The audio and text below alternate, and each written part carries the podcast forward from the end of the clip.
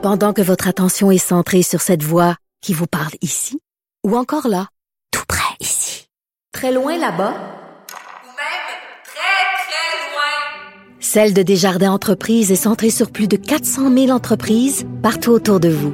Depuis plus de 120 ans, nos équipes dédiées accompagnent les entrepreneurs d'ici à chaque étape pour qu'ils puissent rester centrés sur ce qui compte, la croissance de leur entreprise. Parce qu'en immobilier, pour être à son affaire, suivez les conseils de nos experts. Via Capital, les courtiers immobiliers qu'on aime référer. Bonne écoute. Francis Gosselin, économiste. Tout ça, ils l'ont échappé. Consultant. C'est quand même pas une petite affaire. Auteur. C'est moins politiquement populaire. Francis Gosselin, pour savoir et comprendre l'économie. Salut Francis. Salut Mario. On s'en est parlé cette semaine et je me suis trompé. Moi, je pensais que la Banque du Canada allait attendre encore six semaines, allait augmenter le, le taux directeur à la mi-juillet. Et t'avais dit quelque chose du genre, ben s'ils le font cette semaine, c'est quasiment un impact psychologique. Ils veulent Mm. saisir les gens. Est-ce que c'est ça qu'ils ont voulu faire ce matin? Je pense que je t'écoutais d'ailleurs ce matin avec euh, le sénateur. Oui, oui, euh, Clément Gignac. Clément là. Gignac, c'est très intéressant. Ben, effectivement, je pense que ben, plusieurs choses. On en a parlé hier justement, Mario. Donc, euh, euh, la question là, de, de la psychologie est importante, je pense, à chaque fois que le- la Banque centrale du Canada en- augmente son, son taux. Surtout quand c'est des augmentations comme ça d'un quart de point. On peut pas dire que ça va changer la destinée là, de l'économie canadienne, c'est cette décision-là prise mais c'est plus le signal psychologique que ça envoie aux consommateurs. Euh, il y a plusieurs commentateurs, puis je m'inclus là-dedans, qui étaient un petit peu optimistes, qui pensaient que peut-être la Banque du Canada allait baisser son En taux. décembre, à la fin de l'année, une petite baisse d'un quart de point, juste, juste repartir du Je bon pense bord. qu'on peut éliminer cette option. Oui, complètement. Et, et là, même, j'en vois qui disent, ben là, c'est reparti à monter, puis des quarts de points, on pourra en avoir quelques-uns, ben... Tant qu'il faudra, tu sais, Mario, dans le fond, l'objectif reste le même, celui de ramener l'inflation à l'intérieur de la cible et vraiment à 2% éventuellement. Euh, puis comme je le disais euh, à d'au- à d'autres occasions, la pause, en fait, qui a été décrétée à la fin janvier, ce que ça a pu faire, puis tu sais, justement, les commentateurs qui disaient que ça allait peut-être baisser, etc., c'est finalement faire penser à beaucoup de consommateurs, beaucoup même d'entrepreneurs, que le pire était derrière nous, puis que, les prochains mois allaient être, allaient être mieux, dans le fond. Et donc, ce que ça se fait, ça se traduit par quel comportement? Ben, des comportements d'enthousiasme, d'optimisme, etc. Puis ça, tu sais, drôlement, M. McClem, là, c'est pas quelqu'un qui aime beaucoup ça, l'optimisme et l'enthousiasme. Non, Lui- mais en fait, euh, c'est c'est- c'est ça qui est fou avec l'inflation, parce que tout son paragraphe sur pourquoi il faut augmenter le taux, ben c'est une série de bonnes nouvelles économiques. Dans le sens que si tu oublies l'inflation, l'économie canadienne a été résiliente, les ménages dépensent, Les emplois, les emplois. euh, donc c'est tout- toute une grosse Ouais, série ouais. de bonnes nouvelles en temps normal, mais là qui deviennent des pressions inflationnistes. Exactement. Et donc, ce qui dit à travers cette décision-là, ce que la banque dé- décide là, finalement, c'est de nous rappeler que la guerre contre l'inflation n'est pas terminée, et donc euh, de prendre un petit peu no- notre notre mal en patience, puis de continuer à contrôler un petit peu nos dépenses. C'est sûr que ça va aussi se traduire par des paiements hypothécaires plus importants pour un grand nombre de ménages. Il y a à peu près deux tiers des ménages canadiens qui ont toujours pas euh, fait face à la musique, on pourrait dire. Qui Tu ont sais, pas de- renouvelé leur Ben, hypothèque. Et donc, qui ont pas vu, tu sais, dans leur portefeuille à la fin du mois, Mario. Non, parce que si t'as ça signé, si avoir. signé pour quatre ans pendant la pandémie en 2021, euh, là, pour l'instant, ça te touche pas. Toi, tu fais ton paiement. euh, de 1500 dollars par mois, puis là, soudainement, ça va être 2100 dollars par mois. Mario, là, 600 dollars de moins ou 500 ou 300, tu sais, peu importe la valeur de la maison, là, mais, mais de différence par, à la fin du mois, c'est, c'est possiblement tout ce que tu avais d'épargne, c'est possiblement une différence dans ta capacité d'acheter de l'épicerie. Donc, ça fait mal, puis ça, c'est sûr que ça réduit la consommation des ménages et ça a tendance éventuellement à avoir un impact dans le bon sens, euh, c'est-à-dire à faire diminuer l'inflation. Mais on dirait que, comme on le dit souvent, ça tarde à se mettre en place actuellement. J'avais beaucoup d'épargne pendant la pandémie, etc. Donc, euh, qu'on comprenne qui pourra, mais en tout cas, le, le taux est là certainement pour rester à ce niveau-là. Donc là, ce matin, le taux directeur est monté à 4,75, Exact. de 4,5 à 4,75. Euh, ce qui veut dire que là, les taux hypothécaires, tu vas en avoir de plus en plus qui vont Grand friser. chose en bas de 6, là, je pense. Puis grand chose en bas de même, 6, en s'en allant vers le 7, là, ouais. ouais. Exactement. Voilà. Bon. Mais il reste juste une façon, euh, Francis, de s'en sortir, c'est de gagner à la loterie. Exact, Mario, c'est... Seule façon de s'en sortir. Bon, je, c'est pas la blague est pas de moi Mario, mais pour moi la loterie c'est une taxe pour les gens qui comprennent pas les mathématiques. là. Ah ouais? je, je sais que ça sonne un peu pédant de dire ça de même. Moi, mais- j'avais un prof en économie du secteur public, il, Ouais. il, il appelait ça une taxe sur l'espoir.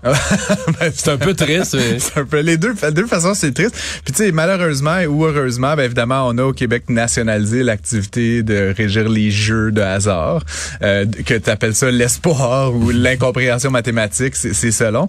Mais essentiellement, donc ce qu'on apprend aujourd'hui, c'est que bon, l'Auto-Québec a rapporté des revenus records. Donc on parle de presque 3 milliards de dollars de revenus, puis après 50% de ça, c'est de la profitabilité. Ça fait plus que 50 1,6 milliard de dollars qui va directement dans les poches d'État. Je me demande si on abolissait l'Auto-Québec puis on faisait juste prendre 3 milliards de plus d'impôts, on n'aurait peut-être pas à payer le 1,4 milliard que ça coûte entre les deux. Non, mais pour vrai, c'est triste à dire, mais c'est une taxe volontaire. Ben oui, c'est une taxe volontaire, mais c'est une taxe volontaire sur la pauvreté. Là. Euh, la pauvreté. Je veux dire, il y a déjà des statistiques exact. qui ont été faites. Mettons, à Westmount, là, ils vendent à peu près pas de loterie. là. Exact. Puis c'est c'est c'est comme je te dis à la limite Mario euh, le- l'enjeu puisque met souvent de l'avant le, le président de, de l'Auto-Québec M. Bergeron, c'est que ça serait sur le marché noir. Fait qu'à quelque part Non, oui, aussi bien tout à fait, tout à fait. Là-dessus fine. Non, mais- mais... je trouve qu'il y a quelque chose de cynique dans cette entreprise là. Puis tu sais j'accuse pas M. Bergeron personnellement, je suis sûr qu'il fait un très bon travail. Puis d'ailleurs on pourrait parler de son salaire là, parce que c'est un autre euh, Oui, il a augmenté, hein. Ouais, de 500 quelques mille. Mais en même temps, Mario, connais-tu beaucoup d'entrepreneurs qui gèrent des business de 3 milliards de dollars puis qui font 4 500 000? Moi, je te dis, je connais quand même un petit peu cet univers-là. C'est le moins, c'est le moins payé de son rang. ouais. que ça. Non, mais ce que j'allais dire, c'est que le, en fait, euh, ce qu'il faudrait peut-être enseigner, mettons, à l'école secondaire, là, dans les cours que, que- ici, ça existait avant, les cours d'économie. Ouais, économie familiale. familiale. Mais faire au moins le modèle aux jeunes. Mettons, tu vas dire toute ta vie, tu vas mettre 10, pas, pas énorme, mettons 10 piastres par semaine en loterie. Ben, tu prendrais le 10 piastres, là, puis tu le mettrais dans un compte, puis t'achèterais des actions. T'achèterais euh, des ouais, actions ouais. ben ben simples d'une banque canadienne ou Un des ETF, actions là, ouais, euh, n'importe quoi de ben ben simple, puis tu mettrais ton 10 piastres là-dedans. À mon avis, à 65 ans, tu vas avoir, euh, je sais pas, 125 000 piastres. Faudrait le calculer. Comme tu dis, c'est c'est Tu vas avoir un gros chose- il y a lot, quelque chose de triste, il y a quelque chose de cynique là-dedans. Puis je, je, je suis pas capable de m'en détacher. Tu sais, je suis pas mécontent qu'on ait ça euh, installé ça au Québec, mais en même temps, quand j'entends tu sais parler de la stratégie, puis le l'Auto Québec qui veut installer des nouveaux euh, salons de jeu, mettons au Centre Bell. Tu sais, je me dis le gars là qui est au Centre Bell, que son équipe elle vient de perdre, qui a pris trois quatre verres dans le nez, puis que tu sais, je veux dire, c'est la pire place là. Tu sais, la personne est vulnérable, elle, elle, elle Ouais, mais c'est un endroit, par contre, où il s'en Ben, va des, des touristes ouais, étrangers. ben, parce que c'est l'idée, c'est d'aller chercher de l'argent extérieur aussi. Tout Euh, le casino, c'était ça. ça aussi. On disait le centre des, pas loin du centre des congrès, des, des gens, des congrès internationaux viennent dépenser, c'est des piastres extérieures. Ouais, ben c'est tout ça, mais en tout cas moi Mario des fois j'achète des gratteux là, mais, mais tu sais pour moi c'est comme une dépense, tu sais c'est comme ça ou genre aller au go-kart ou aller faire du ski, tu sais acheter des gratteux. c'est T'investis un- pas dans la loterie. Non, c'est c'est toute cette logique là que je vais peut-être gagner. Moi je n'ai aucun espoir de gagner. L'espérance de gain à terme est évidemment euh, pas en ta faveur, là, tu sais the house always wins. Et donc à quelque part l'Auto-Québec c'est comme un espèce d'organe qui ponctionne de la taxe sur le monde qui comprennent pas comment ça, ça fonctionne l'espérance de gain. Puis je trouve ça, je trouve ça triste. Mais bon, ceci étant dit, si on passe de côté ma tristesse, Mario, euh, ça, ça va bien chez l'Auto-Québec et 1,6 milliard de dollars qui est Et c'est remis direct au, ministre, des, direct au ministre des Finances. C'est pas Ben, compliqué. C'est ça de moins que toi puis moi puis monsieur madame tout le monde paye en impôts. Mais malheureusement encore une fois, c'est c'est anti-progressiste du point de vue fiscal comme tu dis, c'est-à-dire que c'est les pauvres qui en payent le plus. Pourquoi? Parce qu'ils ont tendance à être à jouer davantage. Ouais, puis Et les gens plus euh, aisés qui en gagnent qui en gagnent effectivement moins. Et donc ultimement, c'est comme un transfert de richesse fiscale des pauvres vers les riches, ce qui est un peu particulier si tu veux mon avis. Remboursement des euh, prêts d'urgence. Est-ce qu'il y a des PME qui vont se retrouver en danger au Canada? Je trouve ça un peu drôle, cette nouvelle-là, Mario. Donc, comme tu te rappelleras, pendant la pandémie, le gouvernement avait favorisé la création d'un compte d'urgence pour les entreprises canadiennes. Et donc, essentiellement, ce que ça permettait de faire, c'était d'emprunter un montant jusqu'à 60 000 Et si tu remboursais avant la fin de cette... Donc, c'était, tu sais, on parle de 2020, 2021, là, donc, tu sais, il y, y a quand même longtemps. Et si tu remboursais avant la fin de 2023, donc deux, trois ans plus tard, on oubliait une partie de 20 000 Donc, on, c'était Un congé, cadeau ouais, qu'on ça. faisait aux entreprises. Moi, je te dis, j'en ai bénéficié là, dans mon entreprise à l'époque. C'était comme, on fait un cadeau de 20 000 Je vais prendre le 60 000, je vais le mettre dans un compte d'épargne. À un moment donné, je vais redonner 40 000, puis je vais être 20 000 plus riche. Là. Tu sais, C'était un peu ça la logique. C'était comme un cadeau de l'État. C'était un peu inattendu. Et là, en fait, ce qu'on a... Mais qui a sorti quand même de la merde des entreprises, qui en arrachait à ce moment-là. Oui, oui. Puis tu sais, je faisais le calcul rapide, Mario, là, tu sais, pour les gens qui à la maison, tu sais, 60 000 ça peut paraître un gros montant, mais mettons une entreprise qui a 20 employés de 5, qui, qui gagne 50 000 là, ben, ça fait un million de, de masse salariale. là. Grosso modo, chaque paye, c'est à peu près 60 000 pièces. Fait que je veux Et c'est une paye. C'est une paye, tu sais, fait que c'est pas pour pour une entreprise, tu sais 20 employés, c'est pas c'est pas la grande multinationale, on parle vraiment de PME comme il y en a des centaines et des milliers au Québec.